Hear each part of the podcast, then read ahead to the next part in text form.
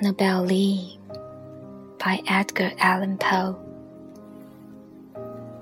It was many and many a year ago, in a kingdom by the sea, that a maiden there lived who you may know by the name of Annabel Lee.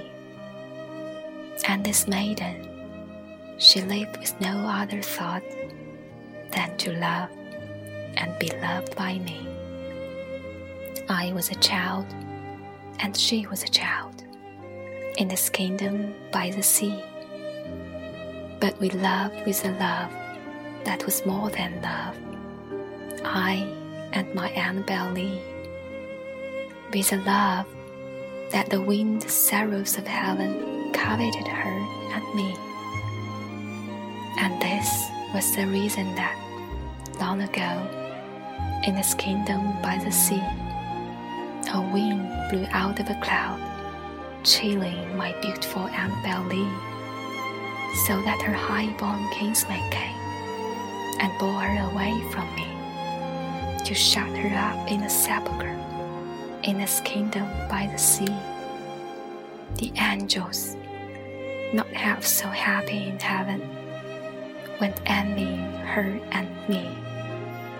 Yes, that was the reason, as all men know in this kingdom by the sea, that the wind came out of a cloud by night, chilling and killing my Annabel Lee.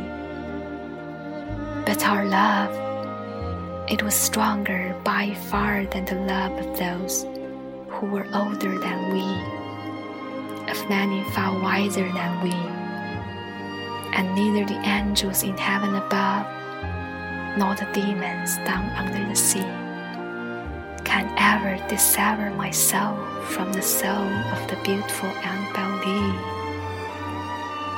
For the moon never beams without bringing me dreams of the beautiful Annabel Lee, and the stars never rise, but I feel the bright eyes of the beautiful Annabel Lee. And so, all the night tide, I lie down by the side of my darling, my darling, my life and my bride, in her sepulchre there by the sea, in her tomb by the sounding sea.